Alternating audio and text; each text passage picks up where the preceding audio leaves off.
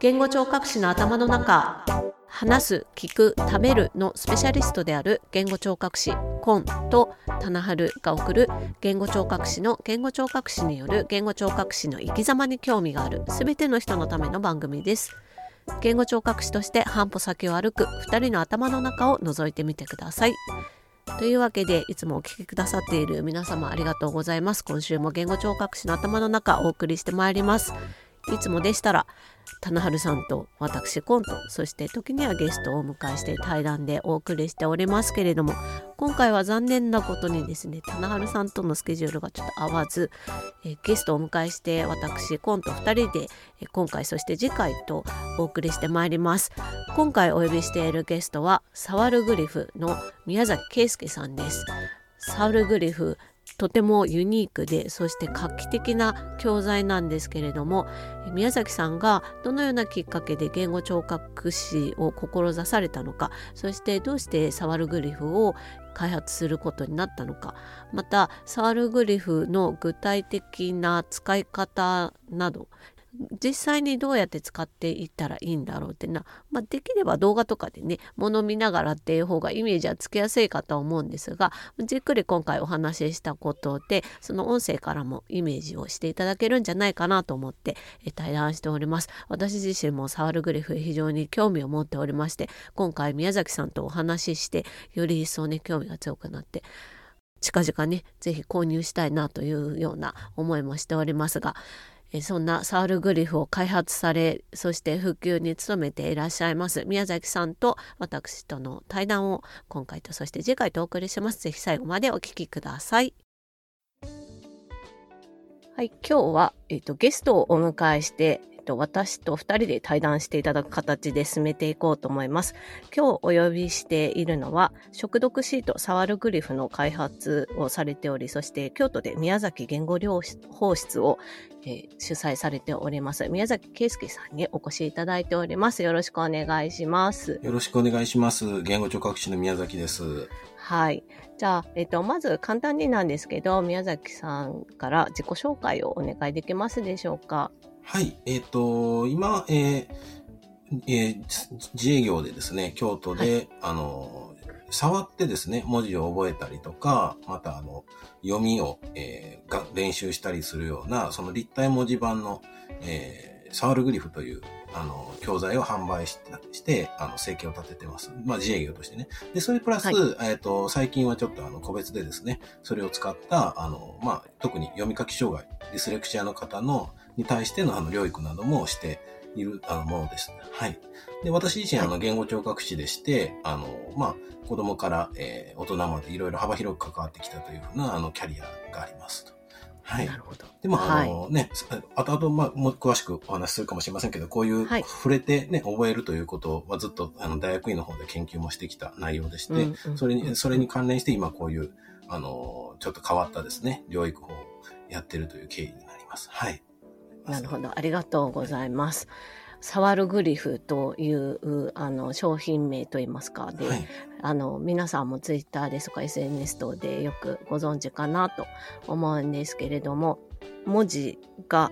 こう読んで理解するっていうことが難しい方に対してのツールを提供されてたりとか、その使い方ですとかを教えられているということで、なんというか ST としてかなり画期的な活動をされているということで、お話をぜひ伺いたいなと思って、今回あのゲストにお呼びした経緯になりますけれども、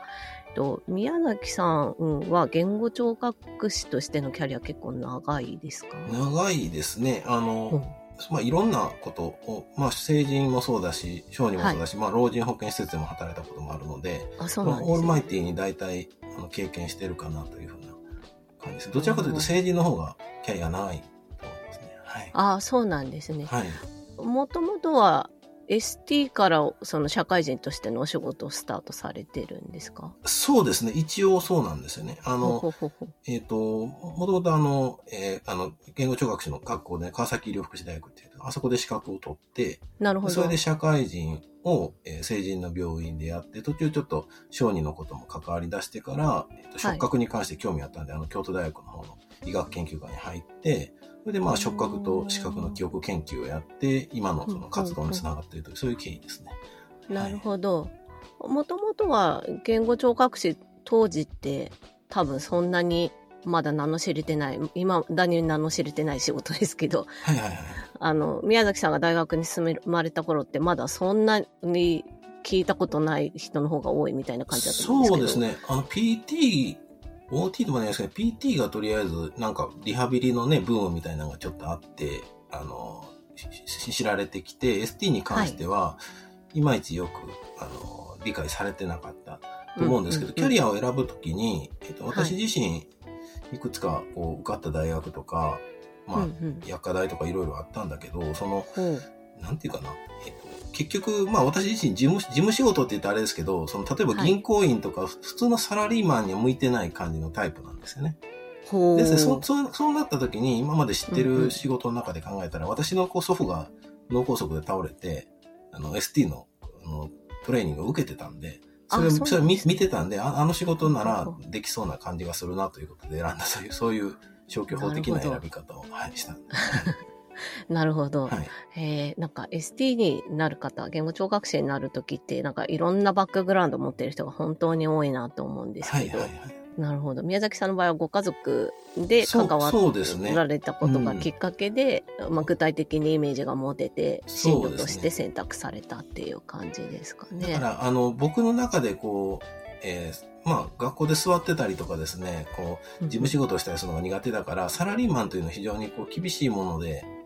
大変だというイメージが強かったんですね、父親も。なるほどでもそれに比べて、あのえっと、まあ、こんなこと言ったら、その、失礼になるかもしれませんけど、僕がその、祖父が脳梗塞になって倒れた時に、ST の訓練を見て、あこれは非常に楽、楽そうな仕事だなと。エカード、エカードやってるだけで、これでお給料、お金のご飯を食べれるんだったら、これでいいんじゃないかって、そういうふうな感じです。はい。なるほどね。はまあ、ね、よく言われますもんね。私たち、こう、うんまあ座って話してるだけみたいなね。そうそうそう。今考えたらね、見た目はね逆、逆の立場になると。はい、そうですよね。はい。なるほど。まあ、そんなきっかけで言語聴覚士になられて、そして、成人分野を、まあ、メインとして活動されて来られて、はいで、その後大学院に入られたっていうことですよね。で大学院で触覚刺激と、うんと、言語記憶みたいなところの結びつきで研究されたってことですか、あえっ、とね、ふ触れ、触れたら、えっ、と、記憶力が増強するという、そういう研究ををしてまして、ほうほうほう。で、それで、あの、えっ、と、あの、やって、やってきたんです。例えば、例の複雑図形ってやつありますよね。知ってますかね、はいはい。あれ、あれを立体化して、あの、立体そそれ、それをこう触れた方が。再生成績がすごい上がるという、そういう実験をしてきました。へで、まあ、その時にちょうど私も並行して、兄弟病院の方でも働いてたんで、あこれ、へディスレクシアの人とかに試してみたら、だいぶこう文字のね、き記憶とか、あとまあ読みの流暢性とか上がるんじゃないかなと思って、こういろいろ立体化して試みてたという、そういう経緯があります。えなるほど。本当大学院出られてからはしばらくその医療機関に勤務されたりとかいや、いや、もうそこからはね。ね、ほほぼフル自営業でね。あの、あ、はい。そうなんですね。で、あの、大学院出た後に、えっ、と、はい。なんかあの、教育関係のね、企業とかそういうところにも内定があったんですけど、でも。あの、どどういったらいいかな。あの、まあ、いろいろこのサールグリフの元となるようなものをいろんな方に試してみて、非常にこう効果が高かったんで、これかなり画期的なことだから、まあ、こっちに注力した方がいいのかなと思って、あの内定を蹴ってですね、そちら側に行ったという、そういう経緯があります。あじゃあもう大学院出られて修士号を取って、取得されてからはいはいもう、そうですね。もうサワルグリフの普及というか、開発普及という。へえ、すごい。なるほど。あの、今、触覚刺激によってのその文字のはい。理解って言ったらいいんですかね、こう、記憶っていうか、がはいはいはい。効果が高いっていうのは具体的にはど、どんな形になりますかね？えっ、とね、まあ、あの、例の図みたいなものを、こう、触れて、あの、記憶力が増強するのであれば、まあ、うん例の図ってね、あれ苦手な子って漢字を覚えるのも苦手だったりするので、なるほど。あの、まあ、あの、触れたら文字の形がこう、触覚からダイレクトに入るので、非常に文字の記憶の定着が良いというのがまず一つとして、はい。まあ、シンプシンプルな原理ですよね。なるほど。触れた方が視覚だけじゃなくて、うんうん文字の形が直接ね、字形が入るので、うんでそれプラス、まあ非常にこう、それよりも、あの、私が見てて変化が大きいのは、読み読みの方ですね。読みの流暢性がすごい上がるという。流暢性。うんと、うんあのぶ分例えば単位みたいな感じですか？そうそう、例えば、えっ、と、ディスレクシアの方やったら、はい。えー今日は、えー幼稚園の遊遊園地に行きましたとかだと、今日は遊園地に行きましたみたいな感じで、まあ一つのその単単語としてのですね、ひとまとまりのチャンキングができてないので、ああの、要は一文字一文字こう音と文字を照合しながら、逐字読みって言うんですけど、すはいるんですけど、それがまあ触れて単語レベルでこうチャンキングをあの作ってあげると、非常にこう流暢に、あの、もうそれは結構ね、顕著なね、改善で、むしろそっちの方がね、あの、画期的なことだと僕は思ってるんですよね。なるほど。はい。チャンキングを触れることに、その立体的な文字を触れることによってできるようになるっていうそう、ことそうですねなんですね。。そうですね。へえ。なんか全然あの、知識が不足していて、そのあたりのことが全然理解できてなかったんですけど、はい。なるほど。なんか、まあ ST に限らずだと思うんですけど、教えるとかっていうことを一般的なイメージで言うと、結構はい聴覚的な刺激によっての入力に頼って、そこを補う視覚入力みたいな。のが多いかなと思うんですけど、それを、はいなんていうか、その一つの塊として一文字ではなくて、塊で触覚で入れていくっていうのがすごい面白いなっていうふうにあ思ったんかですよね。もしれないね。うん。あまり聞いたことがないというか、私がただ知らないだけかもしれないんですけど。はいはい。あの、一応ね、触覚使うっていうのは、昔からあの、特に読み書き障害の世界なんかやったら、なんかか文字を粘土でね、作ってみたりとか、うんうんあとその、うん。うんなんかこう砂みたいなのにね、字指で書いてみたりとか、ありますよね。一応マルチセンソリーであるんですけど、はい。あれもう関係ないことはないんですけど、はい。それともまた違うって、僕の場合はその、触読版としてね、あの、うん。要は固定して触れる、固定した立体文字に触れるので、っていうのもやっぱり、うん。あの、まあ、書い書いたり作ったりするっていうのは非常にこう、めんどくさいというのもあるあるし、もっと言うと、その、どう言ったらいいかな？字そのものを、うんあの、ダイレクトに入力してるんじゃなくて、それをある種こう自分で作ったりとか、あの、うん要は、えー掲示的っていうかね、要はあの、同時並列的にバッとこう、ダイレクトにこう入れるのじゃなくて、要はあの、自分でこう、えー時間軸に沿って順番にこう作っていくという感じですよね。あの、要は砂うんの、砂絵に、砂にこう字書くとかって、一応同じマルチセンソリーでも。だから、ちょっと違うんですよね。やっぱりあの重要なのは、こう、ひとまとめにこう、同時並列的に、あの、ぶっとこう入れていくというか、そそれが重要で。はい。ひとまとめってことはそこに意味も乗っかるっていう理解でいいんですか？そうですね。まあ、意味、意味は、はまあそうなんですけど、例えばリ、リンゴとかやと、はいはいあリンゴよりもね、えっ、とね、京都とかやと、はい。京、京都でちっちゃい用がありますよね。はい。で、そういうのをこう読み飛ばす場合、でも触れたらね、絶対ちっちゃい用に指先、指のこう腹で当たるから、それが刺激、認知的な Q になって、そこのまあ文字と音の連合もね、あの、要は引っかかるんですよね。なるほど、なるほどで。ですので、あの、結局頭の中でのそのデコーディングというか、そういうものにもこう触れることによって紐づいてくるという。なるほど。で、それ、そういう風にしながらこう読んでると、あの、うんうん要は、えっ、と、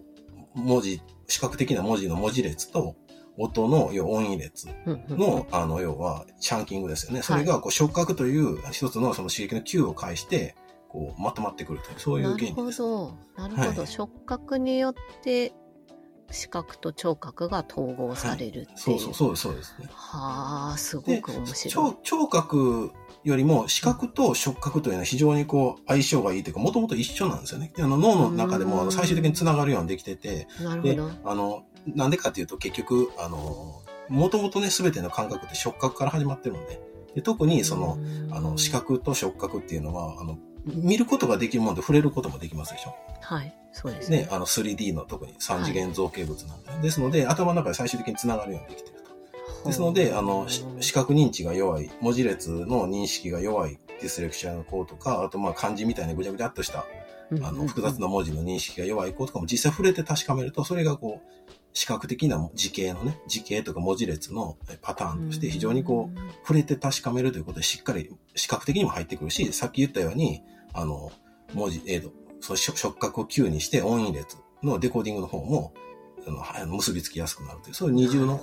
効果があるんですよね。なるほど。すごく興味深いお話だなとはいいうのと、自分で全くそういうアプローチを考えたことがなかったので、その一文字ずつの砂文字とかはやったことあるんですけど、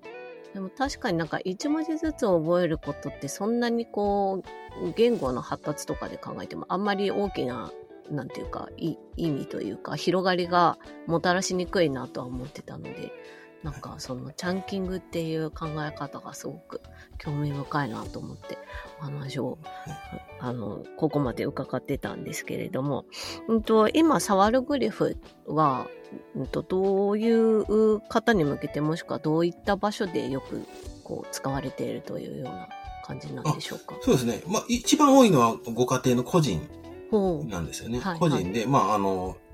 お子さんが診断を受けてる、受けてない関係なく、まあ読み書きには苦手であるうんうん。という感じですよね。例えばまあなんか、えー、なかなかカタカナが定着しなくて、うんうん。えーまあ高学年になってもカタカナ思い出せないものがあるとか、うんまあもちろんカタカナできなかった漢字もね、苦手、ほとんどの場合苦手うんなので、うんそういう方とか、あとまあ読めるけど非常にこう読むのがしんどいという。授業もまあついていけなくなって不登校になりがちとか、そういうご家庭のご相談が一番多くて、なるほど。で、その次が、えーが学校ですね。あの、特別支援とかうん、そういう学校現場、あと法で、うんあとまあ医療機関もありますよね。大学病院とかでもいくつか。はい。医療機関っていうのは言語聴覚士が買い求めるっていう形ですか？えっ、とね、そこはね、ST とも限らなくて、OT の方だったりとかするんですよね。ああ、うんまあ OT の方が手を使うっていうとこそう、ろがつそうなながるんんですすかね。うん。あの、よくにあれですよね。あの、感覚統合とかされてるね、先ああ、なるほど、うん小児で。そうなんです。ーうんなるほど、すごく面白い。ああとあ、あの、外国人、外国人です。あの、にあの二パターンあって、はいえっと、日本語を、えっと、日本に来て漢字がとかを覚えたい外国人のはい。方。特にあの、旦那さんが日本人で、奥さんが欧米人とか。ああ、パターンの奥さんの漢字学習に買うとか。そのパターンと、もう一つは、えっと、海外に住んでる、えっと、日本のその駐在員のお子さんの、で、あの、日本語をわすのの読み書き忘れてきているとういう。ん、ありますよね。とか、もう一つは、えっと、本当に、あの、本当のアメリカ人のアメリカンディスレクシャの方。なんか、なんでかしらうちのサイトに来るという。あ、英語のディスレク、英語話者のディスレクシアの方がそのアルフ人とかねあ。そうそうそう。アルファベット版のそうそうそう。触るグリフを。を。で、今のところ割かし向こうの方に好評です、ね。へえ、面白いですね。なるほど。はあ、あの、私自身がアメリカの大学行ってたりとかして、英語学習はちょっと興味があるので、はい。この後、あの、次の回で英語学習と触るグリフの関係のことをちょっとお聞きしたいんですけど、もうなんかすごく、こう、広がりがある使われ方というかすそういった商品を開発されてるのが本当にすごいなと思いながらお話をここまで伺ってまいりました。ありがとうございます、ひとまず、えっと、今回の分はここで終わりとさせていただいて、はい、また次回に引き続き宮崎さんにお話を伺おうと思います、はい、宮崎さんここまでありがとうございます。ありがとうございます。はい。